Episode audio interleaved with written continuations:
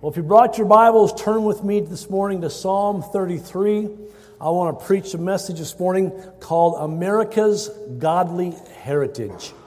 What I'm about to share with you, I have shared some of this before.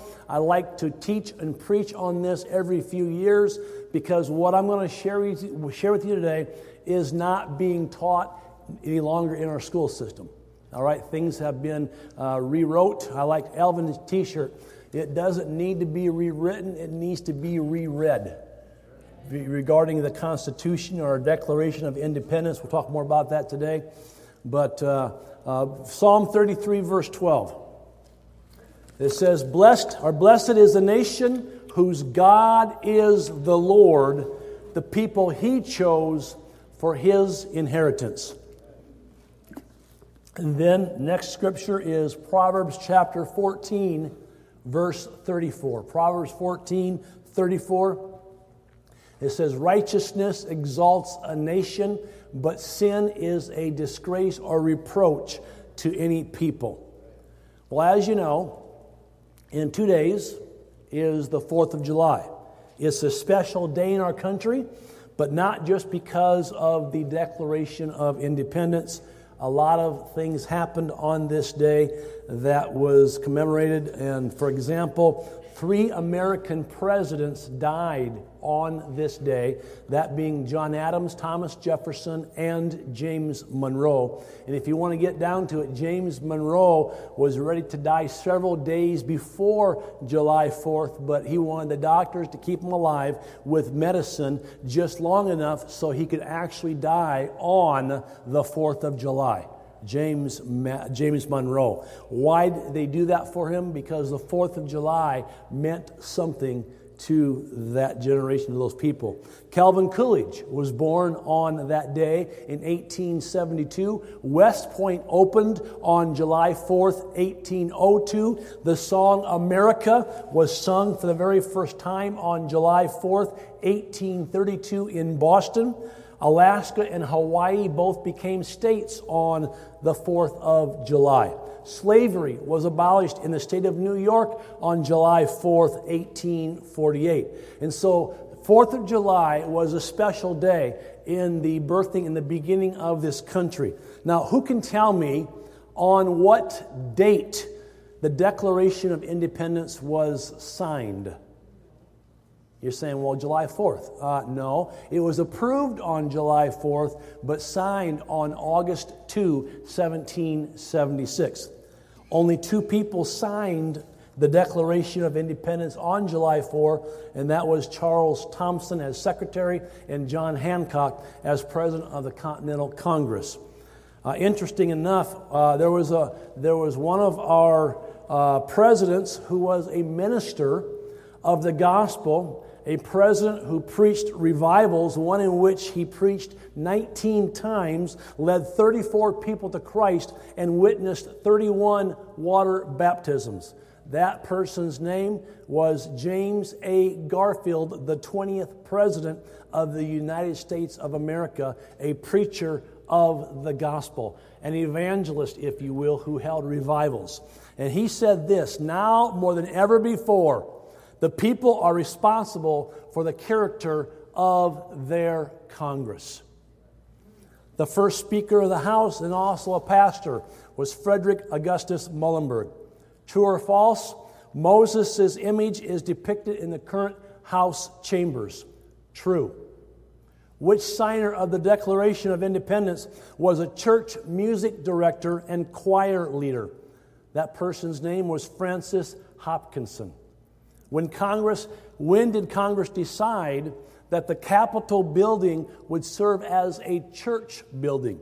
That was the first week of December in 1800. Significantly, Thomas Jefferson, how many have heard of him? Thomas Jefferson was instrumental in establishing the weekly Sunday worship services at the U.S. Capitol, a practice that was continued through the 19th century and was himself, Thomas Jefferson was himself a regular and a faithful attendant at those church services, not even allowing inclement weather to dissuade his weekly horseback travel to the Capitol Church. The fact that the U.S. Capitol building was available for church services on Sunday was due to Article 1, Section 7, the constitutional requirement that forbade uh, federal lawmaking on Sundays. And this recognition of a Christian Sabbath in the U.S. Constitution was cited by federal courts as proof of the Christian nature of America. Now, while not every Christian observes a Sunday Sabbath, no other religion in the world honors Sunday except Christianity. As one court noted early on, the various Sabbaths were, quote, the Friday of the, the Mohammedan, the Saturday of the Israelite, or the Sunday of the Christian, end quote. Now, why was Thomas Jefferson a faithful attendant at the Sunday church at the Capitol? Well, he once explained to a friend while they were walking to church together no nation has ever existed or has ever existed or been governed without religion nor can be.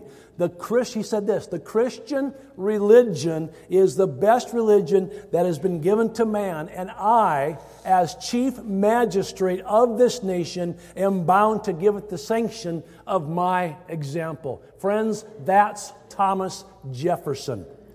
President, when he was president, President Jefferson even closed his presidential documents with, quote, in the, in the year of our Lord Jesus Christ, end quote. Even President Jefferson recognized and treated America as a Christian nation. I would encourage you this week, if you've never been to this website, I give it two thumbs up. It's wallbuilders.com with David Barton. He's one of my heroes in the faith. I love David Barton, love what he stands for. He has perhaps, as a, as a uh, citizen of this country, one of the largest personal collections of original documents of our founding fathers than anybody else has. I've watched his videos, I've shown his videos here. Um, I've been educated a lot from him and love this gentleman. But if you want to learn more about America's Christian roots, go to wallbuilders.com or look up David Barton's material. But I would encourage you, take a few minutes on Tuesday to read to yourself or your family the Declaration of Independence. Back to that great document that was approved on July 4th of 1776. The Declaration of Independence reads, we read of a belief that all people have rights given to them by the creator of mankind. The document, the Declaration of Independence, only has 1,321 words, and it takes about 10 minutes to read, and God is mentioned four times, twice at the beginning and twice at the end. The purpose of the Declaration of Independence was to separate us officially from the repression and authority of England. John Adams, who said, and I quote, the general principles on which the fathers achieved independence were the general principles of Christianity, went on to say that in, in observing the 4th of July, it ought to be commemorated as the day of deliverance by solemn acts of devotion to God Almighty. In other words, John Adams was saying, you know something? The July 4th means something. It's a holy day. It's a, a day to be revered. It's a reverence day kind of a, kind of a day, and it, mean, it needs to be of devotion to God Almighty. And so, really, if you think about it, preserving American liberty depends upon, first of all, our understanding on the foundations on which this great country was built. I preached on foundations from 1 Corinthians chapter 3 last week to, be, to make sure that your foundation is sure. Well, we had a good beginning and a good foundation in this country, as we'll get into this. But then we need to preserve the principles for which this country was founded. Woodrow Wilson once declared, a nation which does not remember what it was yesterday does not know what it is today or what it's trying to do. We are trying to do a futile thing if we do not know where we came from or what we have been about. Friends, Psalm 44, verse 1 says, We have heard with our ears, O God. Our fathers told us what you did in their day long ago. And so, with that start, Church, God has blessed this nation. But my question this morning is have we forgotten, though, the God who has blessed us?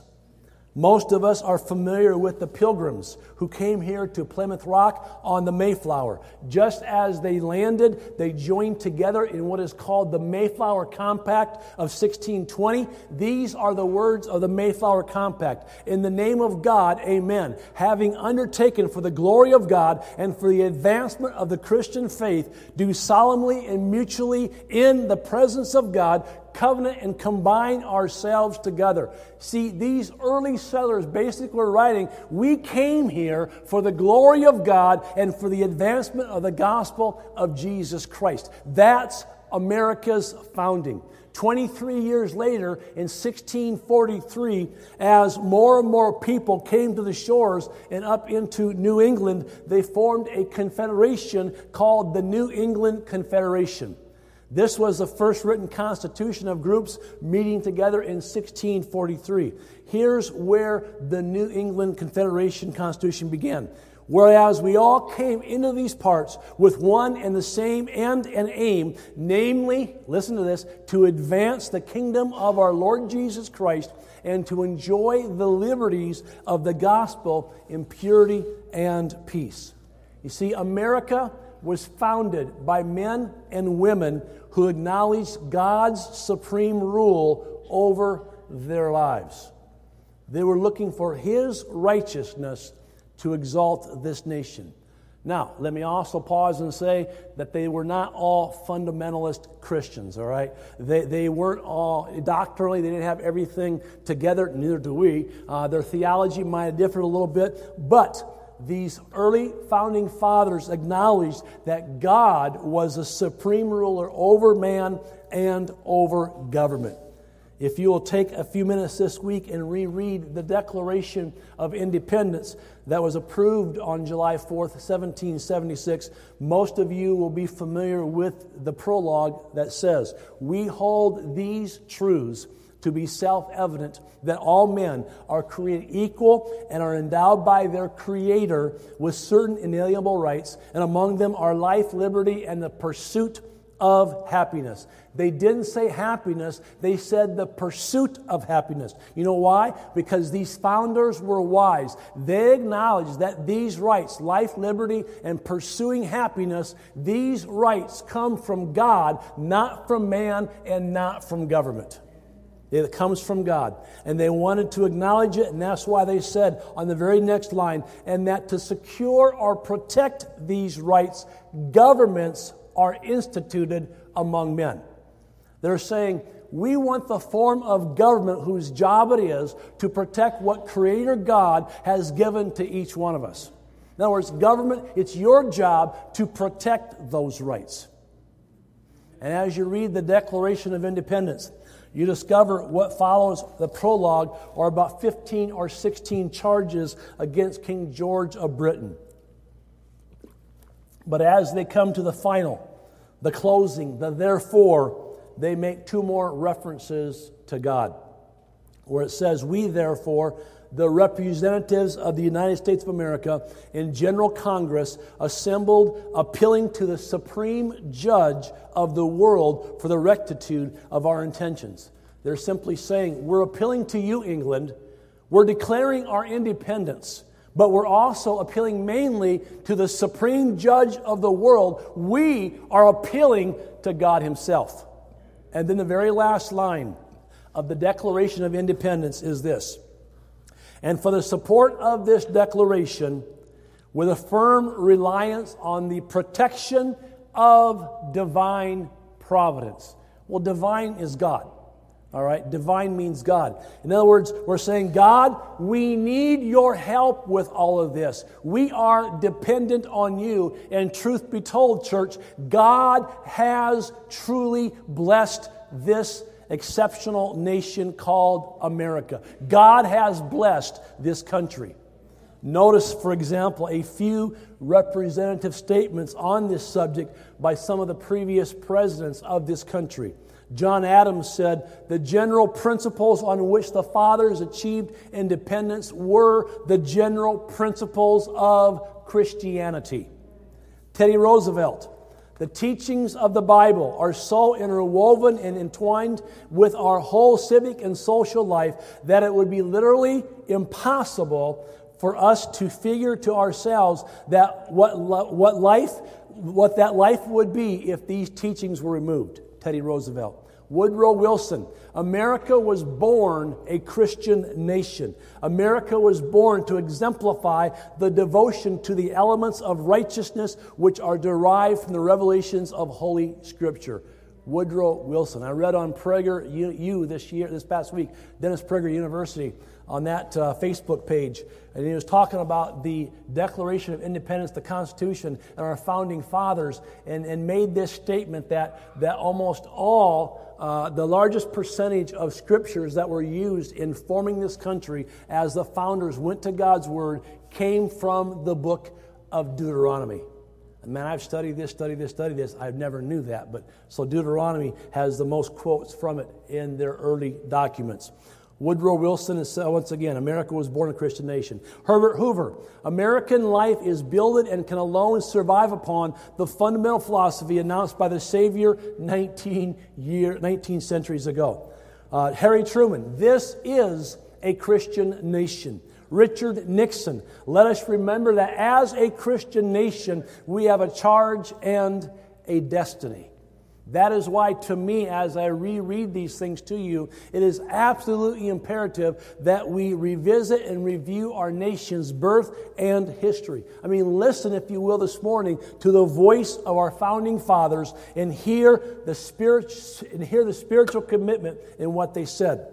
John Quincy Adams, who had become president said in 1821 about the Declaration of Independence. He said, From the time of the Declaration of Independence, the American people were bound by the laws of God and the laws of the gospel of Jesus Christ, which they all acknowledged as the root of their conduct. We all came together to obey the word of God. That from a former president of the United States. George Washington's farewell address to the nation. Do not let anyone claim tribute of American patriotism if they even attempt to remove religion from politics. President Thomas Jefferson, in an address to Danbury Baptist, the First Amendment has created a wall of separation between church and state. And that's where today's left leaning progressives will take out of context, saying separation of church and state. Well, look at the context of this. The First Amendment has created a wall of separation between church and state, but that wall is a one directional wall. It keeps the government from running the church, but it makes sure that Christian principles will always stay in government. We're not told that in our classrooms today. You see, the righteousness of our nation, the righteousness of our government was even patterned after biblical principles. How many know where the framers of our nation got the idea of the three branches of government? Remember, there's an executive branch, there's a legislative branch, there's a judicial branch. Isaiah chapter 33, 22. The Lord is our judge. The Lord is our lawgiver. Giver. The Lord is our king. It is He who will save us. You see, Isaiah 33, 22 refers to God in the same three aspects as our government. For the Lord is our judge, is judicial. He is our lawgiver, that's legislative. He is our king, that's executive. It is He who will save us. And so, when the framers of our government got together and said, How can we best organize our government? they looked to the Word of God for the wisdom needed. They looked to God's Word so His righteousness would exalt a nation. Friends, I am here to tell you today that I am glad that America formed our government based on the Word of the Lord. Amen. And I want to say to all those listening by, by, by uh, internet this morning or today or whenever you listen to this, I want to say to all the revisionists out there, you can try to rewrite history to your own liking, but America's roots are Christian, period.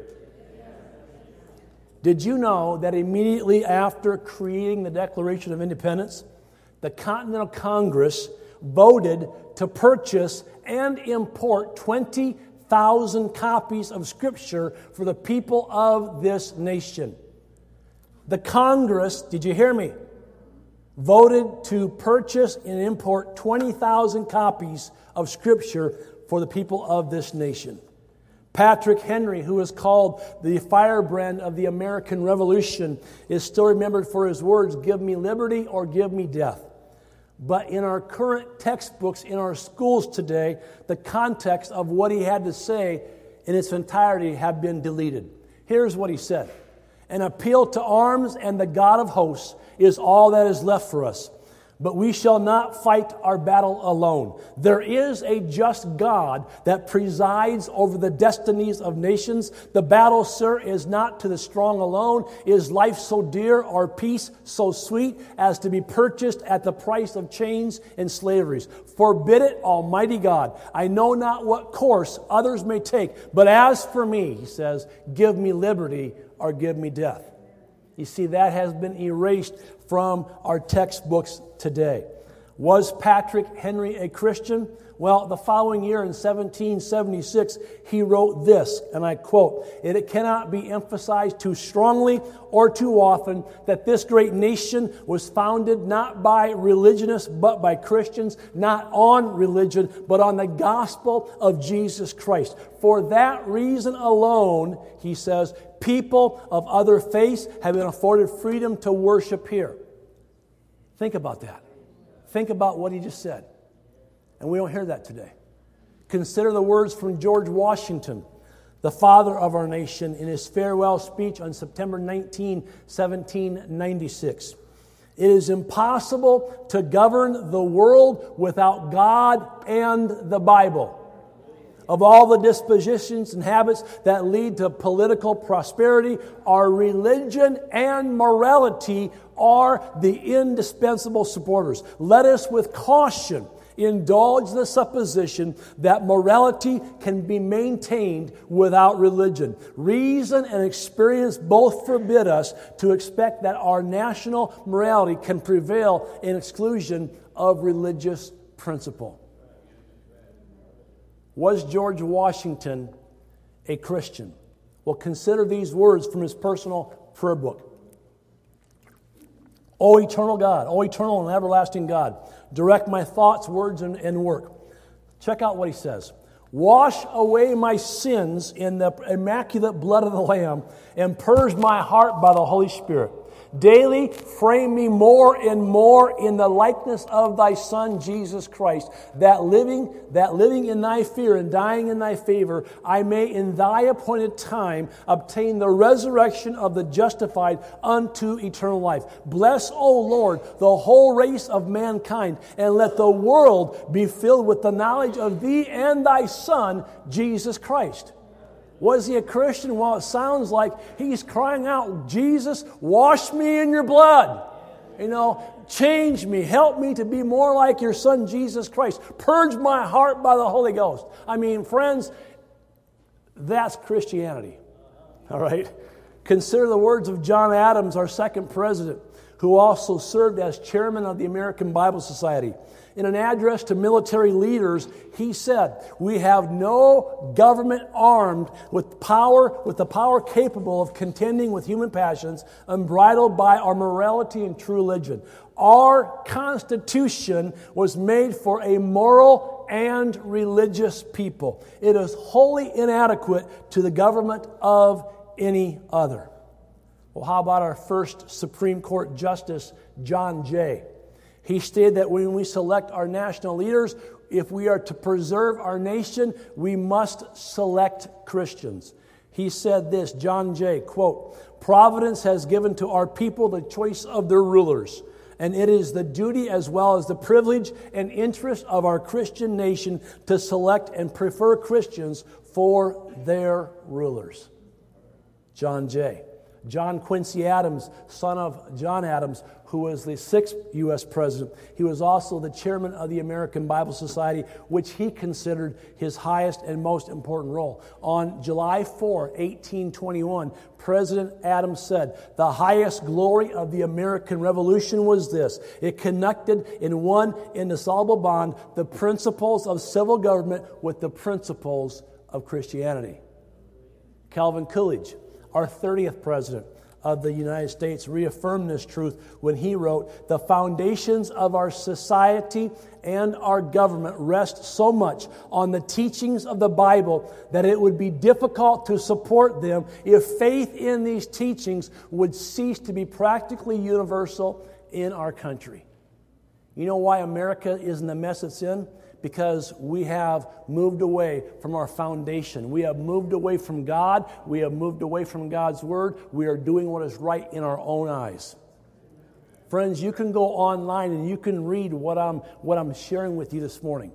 I mean, for example, the very first time Congress got together was September 6, 1774. And according to historical records, they started out with prayer. And this wasn't some little prayer just uttered, you know, like, you know, now leave me down to sleep, whatever. Some records indicate that that opening prayer session lasted for three hours long. And if you keep reading on the account, you'll see that it was such a significant time that many delegates wrote about it. And Silas Deane wrote that it was so moving that even the stern old Quakers had tears running down their cheeks. Well, you get tears running on the cheeks of, a, cheeks of a Quaker, you know that Holy Ghost is up to something, all right? And it wasn't just prayer. John Adams told his wife Abigail that that morning they also, besides prayer, a three hour prayer meeting, they had Bible study. And he, studied, he said, We studied four chapters in Congress and that God so spoke to them through one of the chapters that they had faith to believe maybe we can beat the British in the coming conflict. John Adams wrote a letter to Abigail and told her to read that psalm. I must beg you, he wrote, to read that psalm. Read the 35th psalm to your friends, read it to your father. Well, God used His word to change their perspective that morning and that meaning. Abigail's father was the minister of their church, the Reverend William Smith. He also wrote and said to Abigail, We have appointed a continental fast. We've got three million people in America back then and we have called all of them to fasting and prayer. And he told her, and I quote, millions will be upon their knees at once before their great creator, imploring his forgiveness and blessing, his smiles upon American Council in Arms. Imagine, if you will, three million people back then, a whole nation seeking God through prayer and fasting. That's why God has blessed this country that started a tradition of congressional prayer proclamations. And there were 15 prayer proclamations. There was a time of prayer and fasting, followed by a time of prayer and thanksgiving because what god was doing is, is they would fast and pray they would humble themselves god would answer their prayers and because god answered their prayers god poured out his blessing upon them and then they said okay we have to be thankful for what god has done and is doing I mean, 15 times, 15 prayer proclamations during the American Revolution. Prayer was part of the founding of this nation. By the time we get to 1815, the government the government had issued 1,400 prayer proclamations. You say, wow, he is right. By 1778, uh, our commander in chief, George Washington, seeing God's hand in all of this, said, The hand of providence has been so conspicuous in all this that he must be worse than an infidel that lacks faith and more than wicked that has not gratitude enough to acknowledge his obligations. In other words, George Washington was saying, If you can't stop and see what God has done and your obligation to thank him, you got to be worse than an infidel. You got to be flat out wicked. Matter of fact, he says, your heart has to be hardened. That was the tone of what they wrote. After the victory in 1781, the Congress of the United States printed the first English Bible. Up to this time, they were not allowed because of British law. It's called the Bible of the American Revolution, printed in 1782. David Barton actually has a copy of that. I've seen it, all right? Why did Congress do that? Well, the records of Congress tell us this Bible, the Bible of the American Revolution, this Bible is a neat edition of the Holy Scriptures to use in all schools. But I thought they didn't want God's Word in the schools today. they did back then, and they printed Bibles for the use in all schools. In 1782, the United States Congress voted this resolution.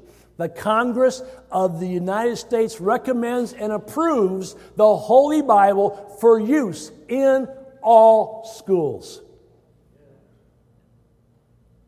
What if that was happening today again?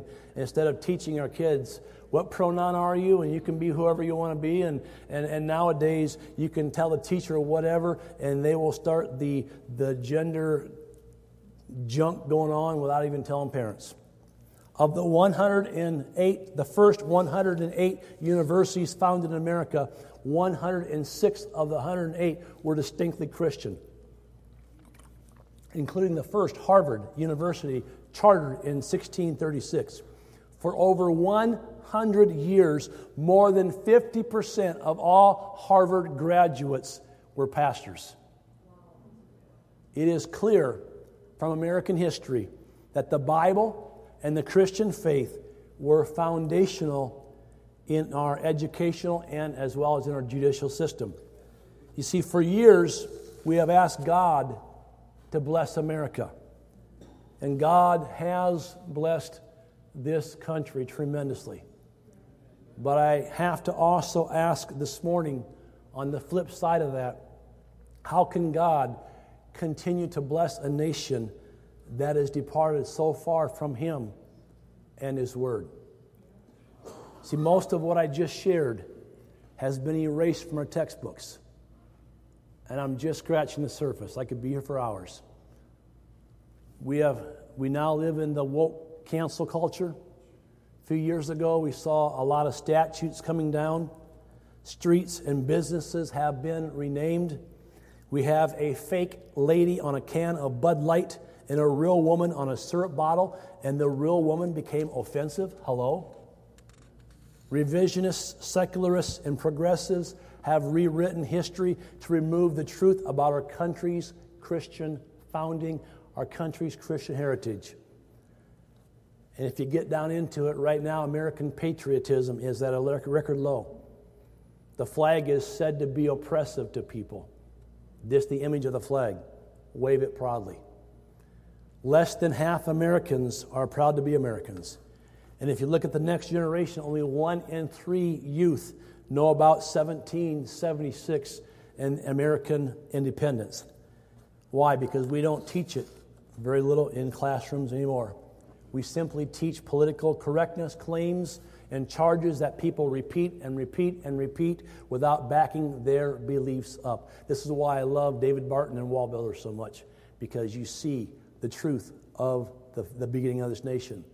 Proverbs 14 34 Righteousness exalts a nation, but sin is a disgrace to any people. See, I believe right now that what we are experiencing as a nation is because we have forsaken God and we are as a nation trying to remove God from every every area of public life. And friends, we will reap what we are sowing. We have sown to the wind, the whirlwind's coming. Hosea 8 7. So I ask the question Has America completely lost God's favor and protection as a nation? And if it has, is this surprising?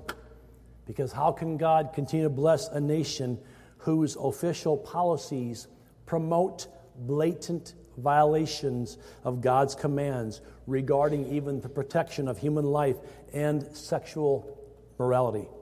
Proverbs Psalms 11:3 says, "If the foundations be destroyed, what can the righteous do? I mean, why should God bless any nation that elects officials who remove people's freedom of religion and freedom of speech and freedom even to raise their own children the way they see fit without being demonized, saying, we can do a better job? As Dr. Michael Brown recently wrote a week and a half ago, it's one thing to say we want to work together as a country to care for all our children. It's another thing to say your children are also our children. But that is what the leftist dominionism looks like in action, saying your kids belong to us. Even our president, in his speech two weeks ago, was saying this during Pride Month. Your kids are our kids. No, they're not, sir. They're the parents' kids.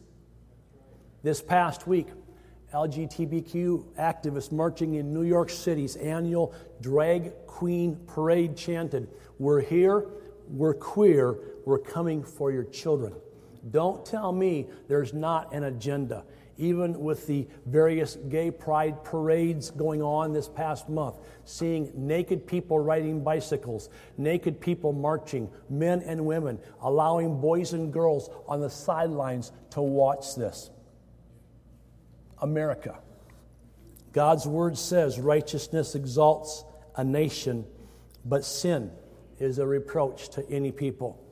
I love what Francis Schaeffer said, and I quote Christians should get more involved in the culture and not let the culture go to hell because it was left to unbelievers.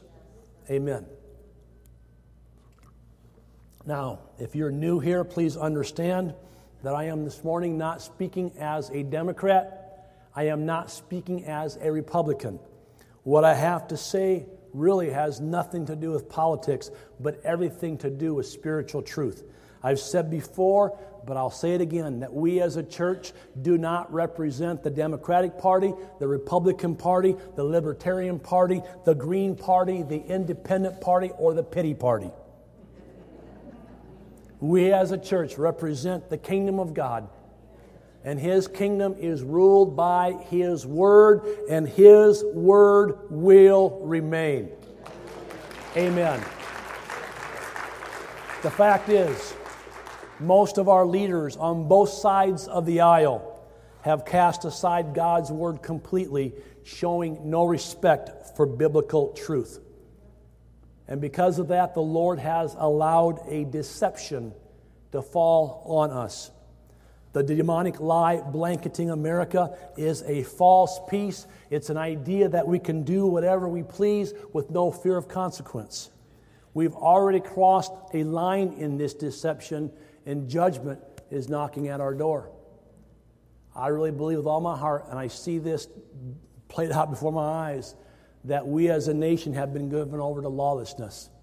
You saw the riots two years ago. You saw the towns that did nothing, and, and from Seattle to Portland to whatever. And, and, and basically, it's lawlessness. It's lawlessness.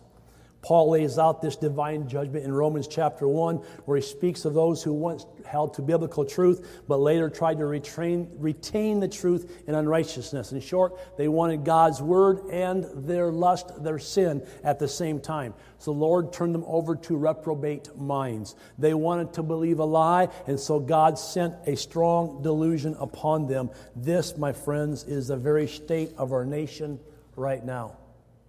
Many years ago, when President Clinton was in office, he told the entire country, I did not commit this sin. But later he was exposed for committing the very act he named. Back then, 80% of Americans turned a blind eye both to his sin and his lie. And we say, well, that, what he does in private doesn't matter. As prophesied, truth is fallen in the streets.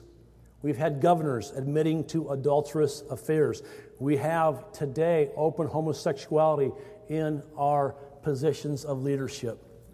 As taxpayers, we are paying for murdering innocent babies, and we call it a woman's right to choose. What about the baby's right to live? Selling baby parts for profit, and a nation turning a blind eye to all of it, and our tax dollars paying for it. Like it or not, there is blood on our hands. And it starts with those in leadership who are not only sanctioning this, but supporting its cause. I saw a week and a half ago the gay pride flag hanging from our Capitol building. The only flag that should be hanging from our Capitol building is the American flag. Period. Period. People of all ages are treating God's laws casually, thinking, well, what I'm doing must be okay. I'm getting away with it. God hasn't judged me yet. Now, this very attitude has crept into the church. Multitudes of, I'll say, so called Christians today are watching R rated movies and are surfing the internet, indulging in pornography. At one time, their consciences would have, would have tormented them. But now they reason, well, all of our leaders are doing it. They're getting away with it. Everybody's doing it. Why not me? We have fallen under a demonic delusion. It's true. We constantly hear lies, and we hear cover ups, and we hear manipulations from our nation's capital and within our state governments, the deep state. But the strong delusion on our nation isn't simply about the sordid mess in Washington, D.C. or on Wall Street. No, Satan's deceiving power goes far beyond these treacheries and depravity. His big lie is an outpouring from hell against God's people. The Apostle Paul warns the time will come when they will not endure sound doctrine, but after their own lust shall they heap to themselves teachers having itching ears, and they shall turn away their ears from the truth, and they shall be turned unto fables or lies. 2 Timothy 4 3 and 4. Once again, righteousness exalts a nation, but sin is a disgrace to any people. Second Chronicles chapter 7, we know verse 14, if my people. But I want to read 13, 14, and 15 together. For God says, When I shut up the heavens so there is no rain, or command locusts to devour the land, or send a plague among my people, then we have the verses that the verse we know. If my people who are called by my name will humble themselves and pray and seek my face and turn from their wicked ways, then God says, I will hear from heaven, I will forgive their sin, and will heal their land. But look at verse 15. Now my eyes will be open and my ears attentive, God says. Now my eyes will be open and my ears attentive, attentive to the prayers offered in this place. See, God says, I'm looking for a people who will stand in the gap, a people that will stand for truth and righteousness, a people that will live according to the word, even though it might cost you everything, including your own life. See, the Bible says we are salt and we are light but I'm afraid our salt has lost its savor and our light is fading. And we must repent for our sins and the sins of our nation. Church, God has blessed America. But I also believe in my heart of hearts, God's not done with America. I still believe in, in my heart of hearts the greatest revival that we have ever seen is still on the, on the horizon. God's moving by His Spirit. And, and I, I read to one author, it said it could just be right after the rapture, there's going to be people getting saved and turning to God. You know, they missed the rapture, but now they can receive the mark of God if they live for God and don't take the mark of the beast. Just studied all that in Revelation. Let's stand and we'll close in prayer this morning.